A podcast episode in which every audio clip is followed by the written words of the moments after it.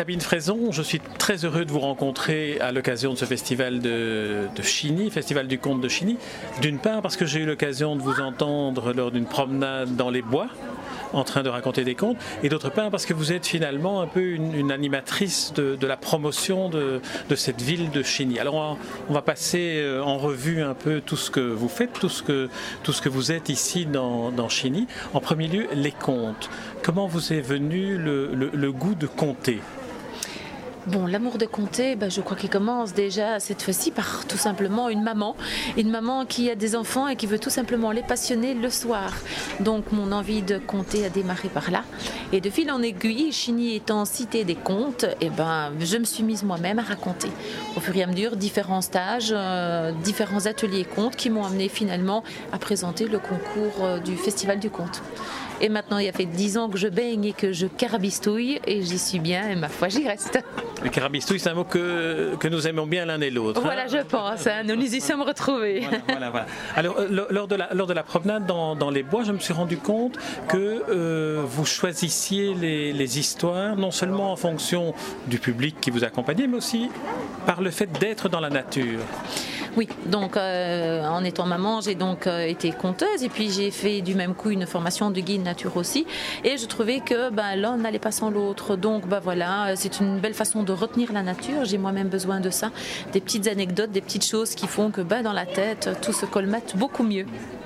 Quelles sont les, thématiques principales que, vous abordez dans les, dans les contes que vous racontez lorsque vous êtes en forêt? Bah, j'utilise le, milieu euh, autour de moi déjà, donc euh, tout, est bon à prendre. Je pense que pas mal de bouquins de référence justement permettent de passer de l'un à l'autre, que ce soit les arbres, les plantes. Les plantes, j'aime beaucoup les plantes. Et euh, bah, voilà, les oiseaux, je pense que le monde du conte est suffisamment riche que pour avoir abordé pas mal de sujets à ce niveau-là. Alors, il y a une, chose qui m'intrigue toujours. Est-ce que vous écrivez vous-même les contes que vous racontez Ou est-ce que vous les avez découverts dans une tradition Ou est-ce qu'il y a un mélange des deux? Vous les écrivez, vous les réécrivez pour vous? Mais je crois que le conte, en fait, c'est un peu ça. Hein. Donc, déjà, au départ, euh, la chance d'habiter une région comme ici, qui est riche en, en, vieilles langues, en vieilles paroles, en vieux écrits, font que, ben, pour avoir écouté les anciens, j'ai entendu pas mal de choses qui se disaient, qui se racontaient, qui se berdaient comme on dit par ici, avoir envie de me les accaparer et puis de mélanger ça avec bah, des écrits, car le conte c'est un peu ça, c'est des histoires qui sont retravaillées en fonction bah, de la personnalité de tout un chacun. Donc voilà. Alors, quelles sont les, origines, selon vous, de cette thématique que l'on entend dans les contes? Est-ce qu'il y a, est qu'il y a des, des constantes? Quand vous me dites origine des constances, vous, à quel niveau vous me... dire on, peut, on peut dire que, depuis de tout temps, l'homme a raconté des histoires, c'est ce qui le distingue de l'animal, et il raconte souvent des histoires qui lui permettent de transmettre un savoir ou de transmettre une conviction ou une croyance. Est-ce que dans le conte moderne, dans le conte qui se raconte aujourd'hui, on retrouve ces tendances-là? Écoutez, là je pense que ça dépend peut-être des localités. Moi j'ai envie de dire Chini ici, euh, bien entendu avec tous les anciens, bon ben voilà, euh, il n'y a pas encore si longtemps, on s'asseyait encore au coin du feu, on prenait le temps de s'écouter, on prenait le temps de raconter, et tous ces, vieux avaient quelque chose à faire passer, bah, tout simplement des souvenirs de jeunesse, des choses qu'on leur avait eux-mêmes racontées. Puis bon, n'allons pas très loin, les pays, je pense les pays d'Afrique euh, ont cet art de la parole depuis bien longtemps, ils véhiculent des choses. Et moi, ce que j'apprécie tout particulièrement, c'est souvent cette petite histoire de morale que les vieux ont justement cette faculté de faire passer et qu'on a peut-être le devoir de transmettre nous-mêmes.